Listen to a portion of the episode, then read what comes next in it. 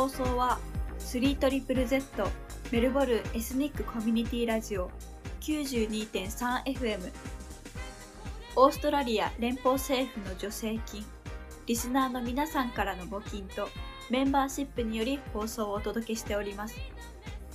2022年10月16日日曜日日本語放送の時間となりました。皆さんいかがお過ごしでしょうか？メンバーのはるかです。本日初めてオープニングトークとエンディングトークを担当しております。日本は秋ですがここメルボルンではだんだんと暖かくなり春めいてきました。私は先日桜を見に行ってきました。実は日本に20年間住んでいてお花見という花見はしたことないんですがやっぱり桜を見ると春だなぁと感じますよね。住んでいるとよくあることなのかもしれませんがすぐに行けるから毎年見れるからと実は長く住んでいるのに有名な観光地に行ったことがなかったりお花見も毎年家の近くの桜を眺めながら歩くだけで桜の木の下でお弁当を食べたことはなかったりメルボルンに来て日本が好きな友達と話していると日本にずっと住んでいたのに日本のこと何も知らないな彼らの方が日本のことをよく知っているのではないかと思う時があります。日本に帰ったらいろいろなところを巡ってお花見もしてみたいものです。さてそれでは今日の番組をご紹介しましょう。本日は初めてのコーナーに1年ぶりに帰ってきたコーナーなど盛りだくさんでお届けします。一つ目のコーナーは、いろはにほへとのコーナー。モナシュ大学で日本語を学ぶ学生さんが書いた俳句や短歌をご紹介します。続いてお届けするのがメルステ。どこかで聞いたことがある、なんとなく知っている、そんな音楽を紹介していくコーナーです。こちらはメンバーのゆかさんと私はるかが担当しています。三つ目のコーナーは文学の時間。メンバーのあやねさんが立ち上げた懐かしの有名文学を朗読していくコーナーです。そして最後が2回目の登場となるたくまのメルボルンだより。メンバーのたくまさんがメルボルンについての情報をお届けします。それでは最初のコーナーに移りましょう。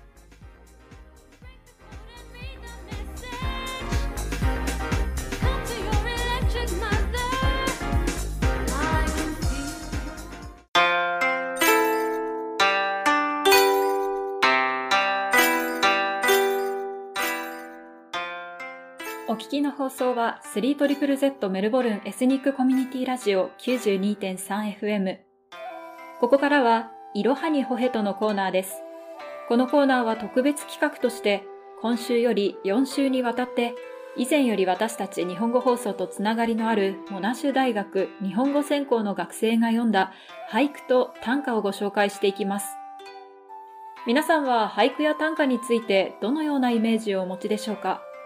私は小中学生の頃、国語の授業で学んだ時、制限された文字数の中で聞いたこともない記号を調べ、語彙を増やし、いかに余韻を残せる句を読むか、ゲームのように楽しんでいたことを覚えています。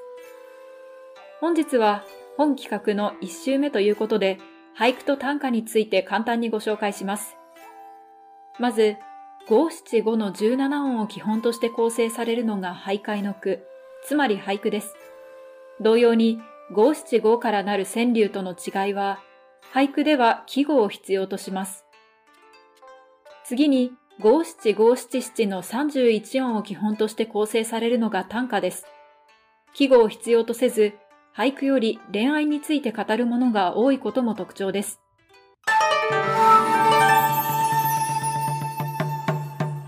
それでは俳句と短歌の紹介に入っていきましょう。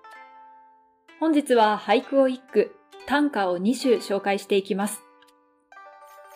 一作目、作者はバーク・ニュエンさんで俳句です。風が吹く、わさわさ外れ、静か梅。風が吹く、わさわさ外れ、静か梅。合わせてバークさんのコメントもご紹介します。ある日大学から帰った私は疲れたので、一人で庭で犬と遊ぼうと思った。その時、雲に覆われた空と強い風にざわめいていた葉を見ている間に、咲いているピンクの梅を発見した。この景色は私にとってとても美しくて珍しすぎたし、梅は周りの景色と違う雰囲気があるので驚いた。その時まで私は忙しくてあまり庭に出なかったし、天気が良くなかったのでまだ冬だと思った。ベトナムの春には梅が咲くので、梅を見た時に春の季節感をとても感じて、もう春だと考えた。時々忙しい人生に巻き込まれて時間と自然の美しさを忘れてしまうので、もっと味わった方がいいということを伝えたかった。だから、わさわさはすれは人生の忙しさが外れる静けさという意味もある。そして、梅は春を表すので、新しい始めと辛い時にも必ず良くなれることも表したい。このため、このいろいろな意見と意外な景色をこの俳句で伝えたかった。はい。以上がバークニュエンさんのコメントです。ありがとうございます。えっ、ー、と、本企画では俳句短歌、そしてこのコメントの他に写真もいただいております。えー、今回の写真では冬の枯れ木の中、ピンク色の梅の花がポッポッと咲いている素敵な写真です。こちらの俳句には春の季語、梅が使われていますね。私はこの俳句を読んでみて、まずわさわさと葉っぱが擦れる音と静かに咲く梅の花の対比が美しいと思いました。またこの描写を人生の喧騒と静寂に重ねているところがとても風情があるなと感じました。バークさん、ありがとうございます。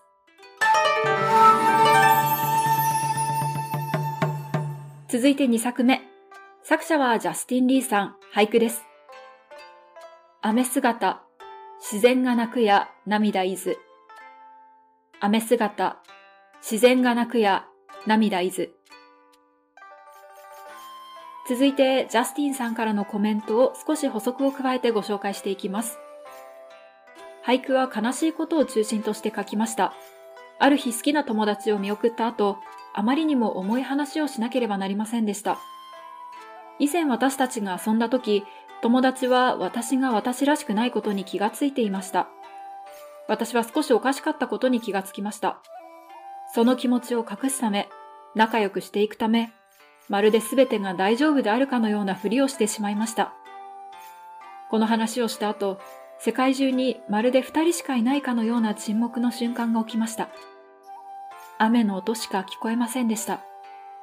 パラパラ、パラパラだけ聞こえました。雨がフロントガラスを流れていくイメージを見たら、雨が涙のように見えると思いました。私はあまりにも悲しかったが、人の前で全く泣けないので、雨を通して泣きました。そういう点で、人間は車のようにフロントガラスが濡れたら前が見えなくなります。前が全く見えなくなるとは全く進めなくなるということなのです。はい。以上がジャスティンさんからのこの俳句に対するコメントでした。ありがとうございます。こちらの句には雨の日に車の中から外を見た時のフロントガラス上の雨粒が美しい写真が添付されていました。ご自身の感情とその日の天候がつながり合う切なくも美しい句だなと私は思いました。あの自然の涙である雨がフロントガラスを濡らしてその前が見えなくなっていく状況に対し人間も涙が出ると前が見えず先に進めなくなってしまうというジャスティンさんの気持ちが暗喩的に描かれていますね。ありがとうございます。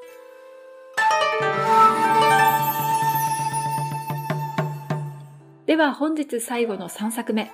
作者は同じくジャスティン・リーさんで短歌です。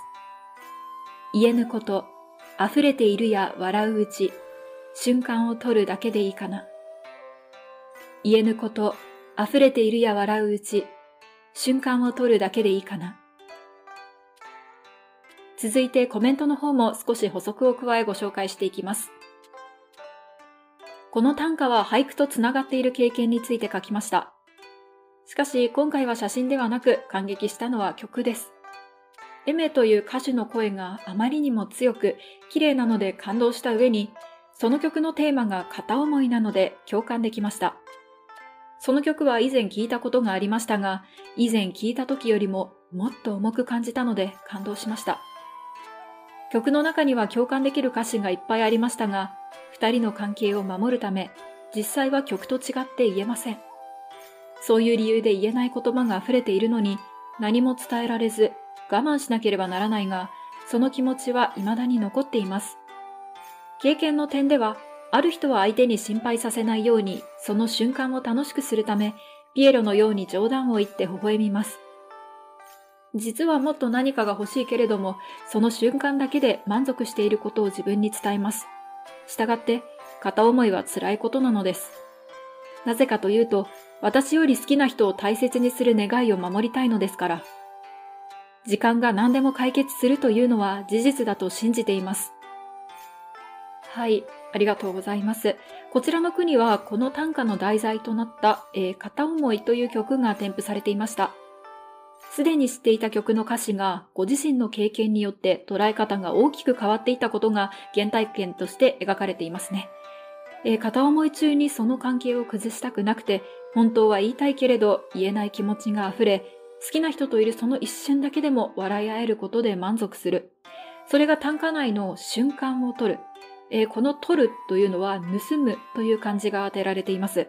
えー、ここに表現されているなと思いました。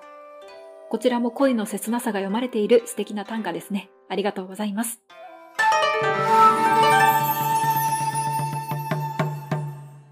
本日ご紹介する俳句短歌は以上です。バークさん、ジャスティンさん、ありがとうございました。また次回もお楽しみに。以上、いろはにほへとのコーナーでした。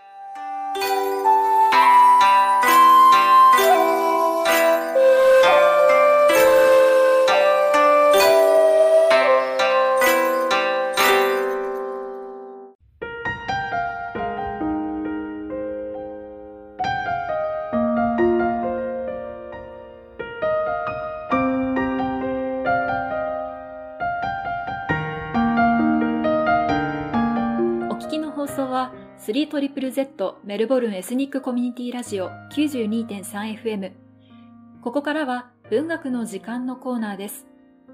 皆さんは最近日本の童話や小説読んでいますか？こちらのコーナーではすでに著作権の切れている日本文学について作者や作品背景をご紹介し最後に朗読をお送りしていきます。今まで知らなかった作者のエピソード久しぶりに作品に触れて新たな発見をしていくといった懐かしさだけでなく、リスナーの皆様にもおっと思えるようなお話をしていきたいと思います。本日は先ほどのメルステ内でも少し触れられていた宮沢賢治の作品をご紹介します。宮沢賢治は1896年岩手県に生まれた詩人、童話作家です。銀河鉄道の夜、注文の多い料理店、雨にも負けずといった数々の名作を生み出した宮沢ですが、多くの作品は彼が37歳で亡くなった後世に出版されました。生前に雑誌や新聞に寄稿した作品もほんの少しありますが、出版されたのは春と修羅、注文の多い料理店のみでした。父や古着商で浄土真宗の家庭で育った宮沢は、進路や宗教でたびたび父親と対立します。彼は19歳で盛岡高等農林学校へ進み、鉱物学や農業について学びました。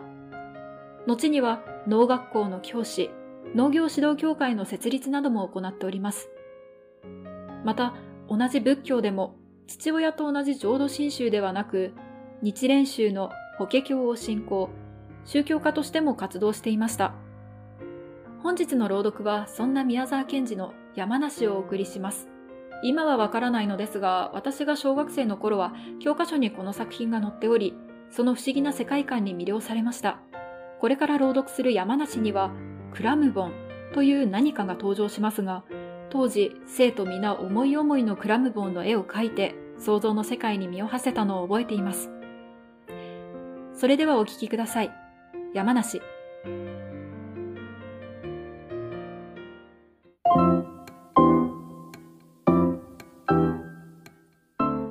小さな谷川の底を映した2枚の青い幻灯です。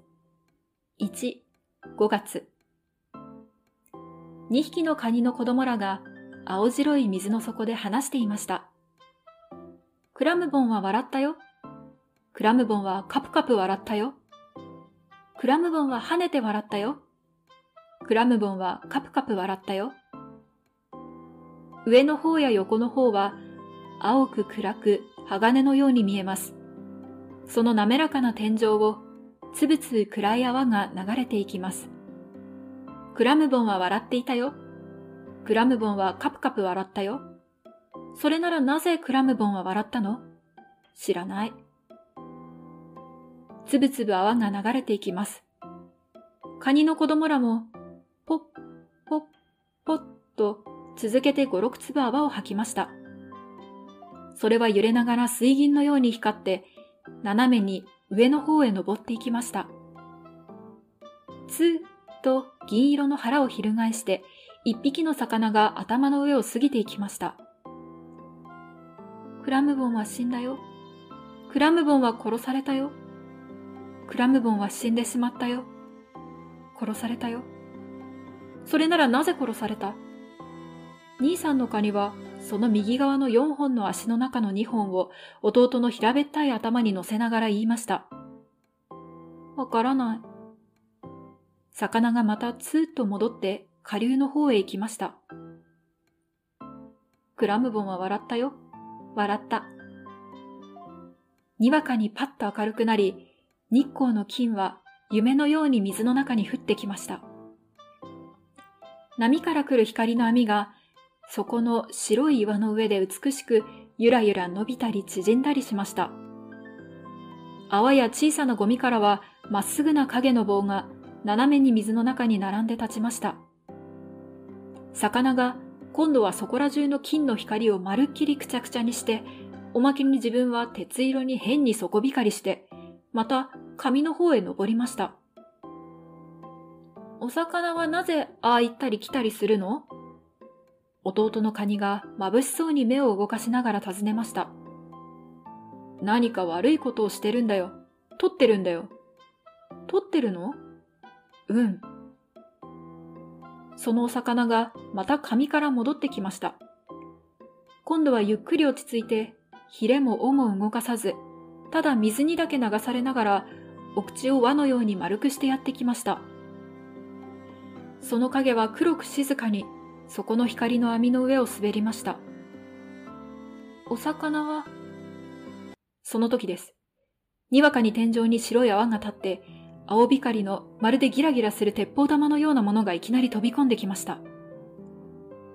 兄さんのカニは、はっきりとその青いものの先がコンパスのように黒く尖っているのも見ました。と思ううちに、魚の白い腹がギラッと光って、いっぺん翻り、上の方へ登ったようでしたが、それきりもう青いものも魚の形も見えず、光の金の網はゆらゆら揺れ、泡はつぶつぶ流れました。二人はまるで声も出ず、いすくまってしまいました。お父さんのカニが出てきました。どうしたい？ブルブル震えているじゃないか。お父さん、今おかしなものが来たよ。どんなもんだ？青くてね、光るんだよ。端がこんなに黒く尖ってるの。それが来たらお魚が上へ登っていったよ。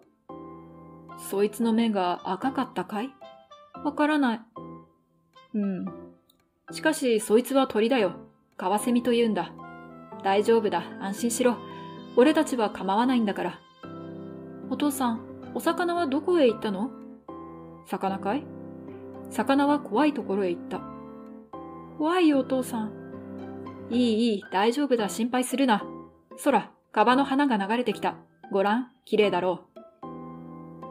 泡と一緒に白いカバの花びらが天井をたくさん滑ってきました。怖いお父さん。弟のカニも言いました。光の網はゆらゆら、伸びたり縮んだり、花びらの影は静かに砂を滑りました。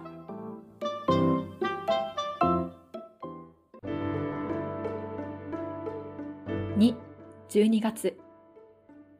カニの子供らはもうよほど大きくなり、そこの景色も夏から秋の間にすっかり変わりました。白い柔らかな丸石も転がってき、小さな霧の形の水晶の粒や金雲母のかけらも流れてきて止まりました。その冷たい水の底までラムネの瓶の月光がいっぱいに透き通り、天井では波が青白い火を燃やしたり消したりしているよう、あたりはしんとして、ただいかにも遠くからというように、その波の音が響いてくるだけです。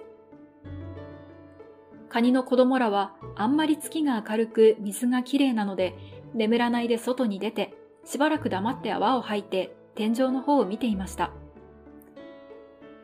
やっぱり僕の泡は大きいね。兄さんわざと大きく吐いてるんだい。僕だってわざとならもっと大きく吐けるよ。吐いてごらん。おや、たったそれきりだろう。いいかい？兄さんが吐くから見ておいで。そら、ね、大きいだろう。大きかないや、同じだい。近くだから自分のが大きく見えるんだよ。そんなら一緒に吐いてみよう。いいかい？そら。やっぱり僕の方大きいよ。本当かい？じゃあもう一つ吐くよ。ダメだい、そんなに伸び上がっては。またお父さんのカニが出てきました。もう寝ろ寝ろ、遅いぞ。明日イサドへ連れて行かんぞ。お父さん、僕たちのはどっち大きいの？それは兄さんの方だろう。そうじゃないよ。僕の方大きいんだよ。弟のカニは泣きそうになりました。その時、トプン。黒い丸い大きなものが天井から落ちてずっと沈んで、また上へ登っていきました。キラキラっと金の縁が光りました。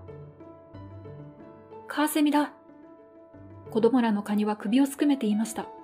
お父さんのカニは遠眼鏡のような両方の目をあらん限り伸ばして、よくよく見てから言いました。そうじゃない。あれは山梨だ。流れていくぞ。ついて行ってみよう。ああ、いい匂いだな。なるほど。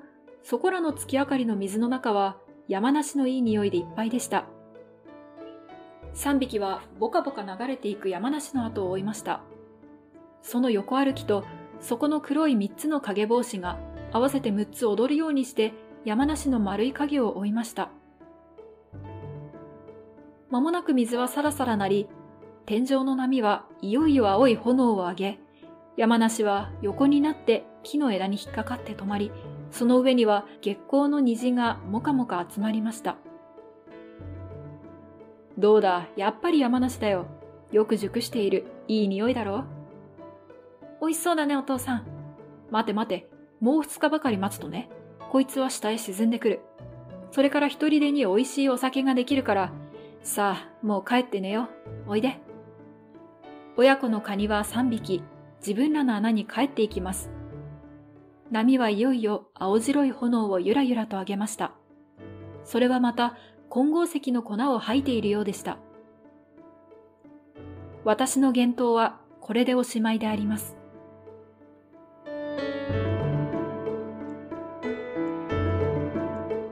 ここまでお聞きいただきありがとうございます。以上、文学の時間のコーナーでした。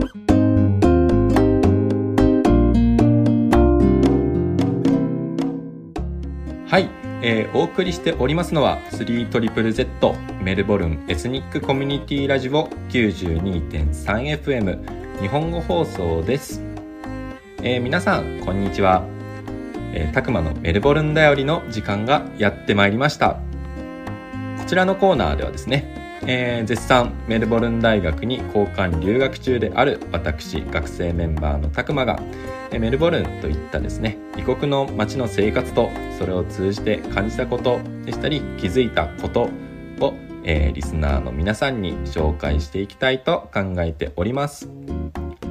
このコーナーを通じて、えー、メルボルン在住の方々にはそれなと、えー、共感してもらったりえー、これからメルボルン滞在予定の方にはぜひ参考にしてもらえればと思っておりますので最後までのお付き合いどうぞよろしくお願いします。えー、さてさて皆さん、えー、8月に放送された第1回を覚えていますでしょうか、えー、結構私たどたどしい形で話してはいましたが、え、メルボルンにおける友達作りの方法を、え、紹介しましたね。まだ聞いてないよという方は、えー、各ストリーミングサービスにおいて 3ZZZ メルボルンエスニックコミュニティラジオ 92.3FM、え、日本語放送のポッドキャスト8月7日の放送枠で絶賛配信中なのでぜひ聞いてみてくださいね。えあれから約2ヶ月経ちました第2回のメルボルンだよりではメルボルンで開催されて特に自分が記憶に残っているイベントを紹介していきたいと考えております。えメルボルンは、えイベントの宝庫と呼んでいいほどイベントが数多くありますよね。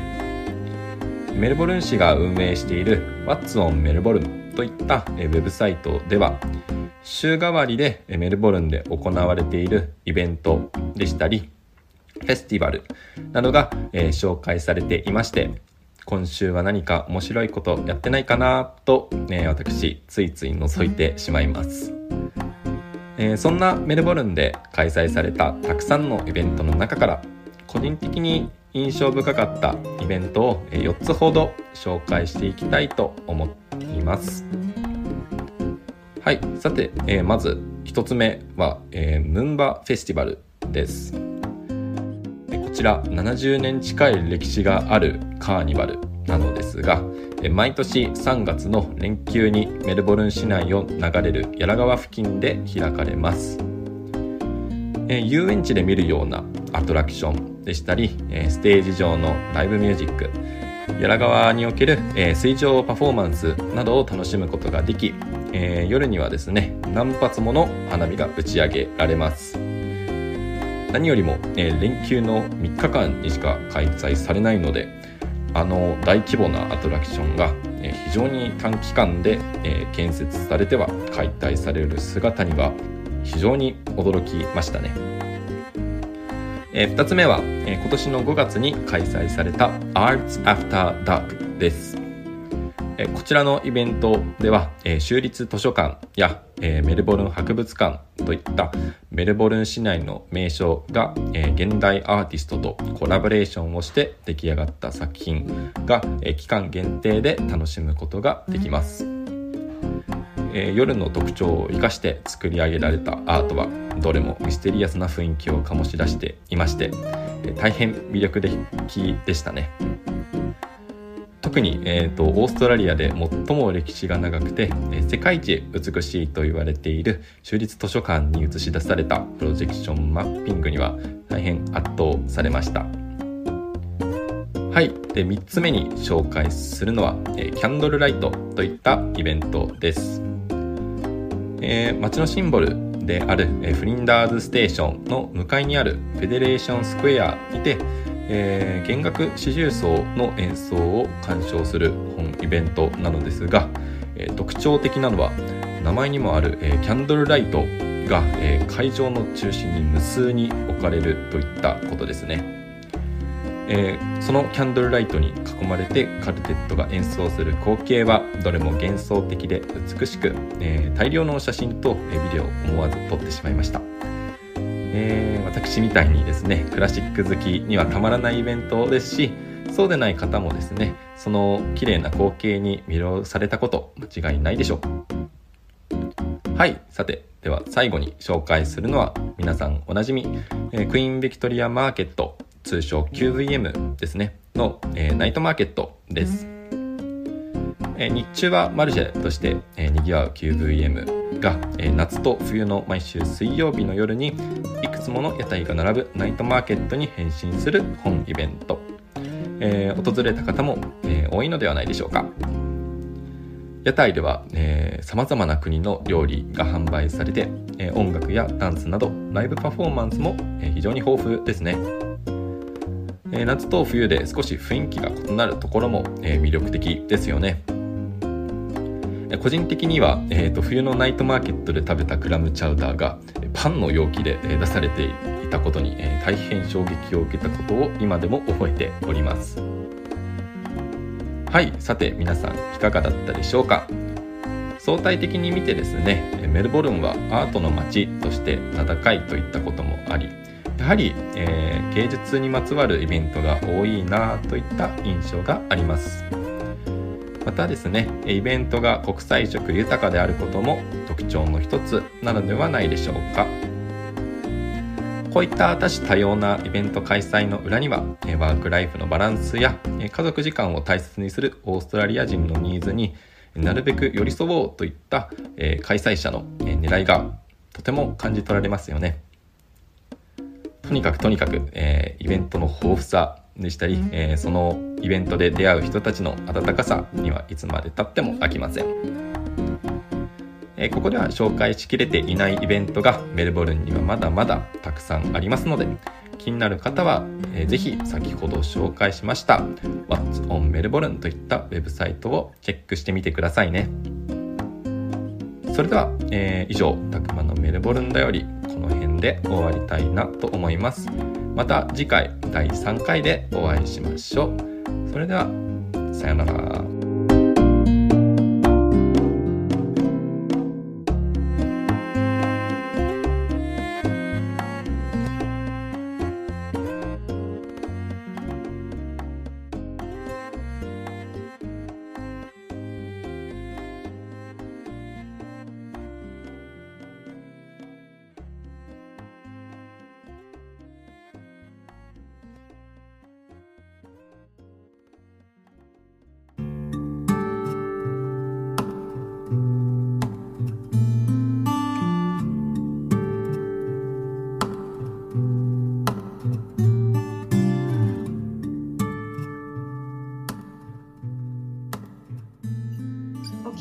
放送は 3ZZZ メルボルンエスニックコミュニティラジオ 92.3FM そろそろエンディングの時間となってきました。本日はメインコーナーを置かずに小さなコーナーを4つ置くという新しい構成の放送にチャレンジしてみましたがいかがでしたでしょうか？そして最近加入したメンバーによる新たなコーナーも始まりました。これからも新たなコーナーを企画中ですのでお楽しみに。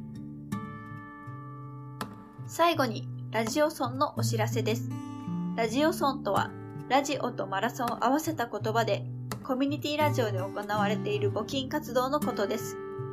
このラジオの放送は、放送メンバーとリスナーメンバーの会費、そして募金などにより運営されています。10月はラジオソン月間です。募金は 3ZZZ のウェブサイト 3zzz.com.au もしくは 3ZZZ 日本語放送の Facebook と Instagram からご協力いただけますので、募金をする際は、プログラム名ジャパニーズを選択ください。また、期間中の募金で年内の日本語放送にてお名前または企業名のアナウンスをさせていただきます。ご質問がありましたら、日本語放送の専用メールアドレス 3zzz.jp.gmail.com までご連絡ください。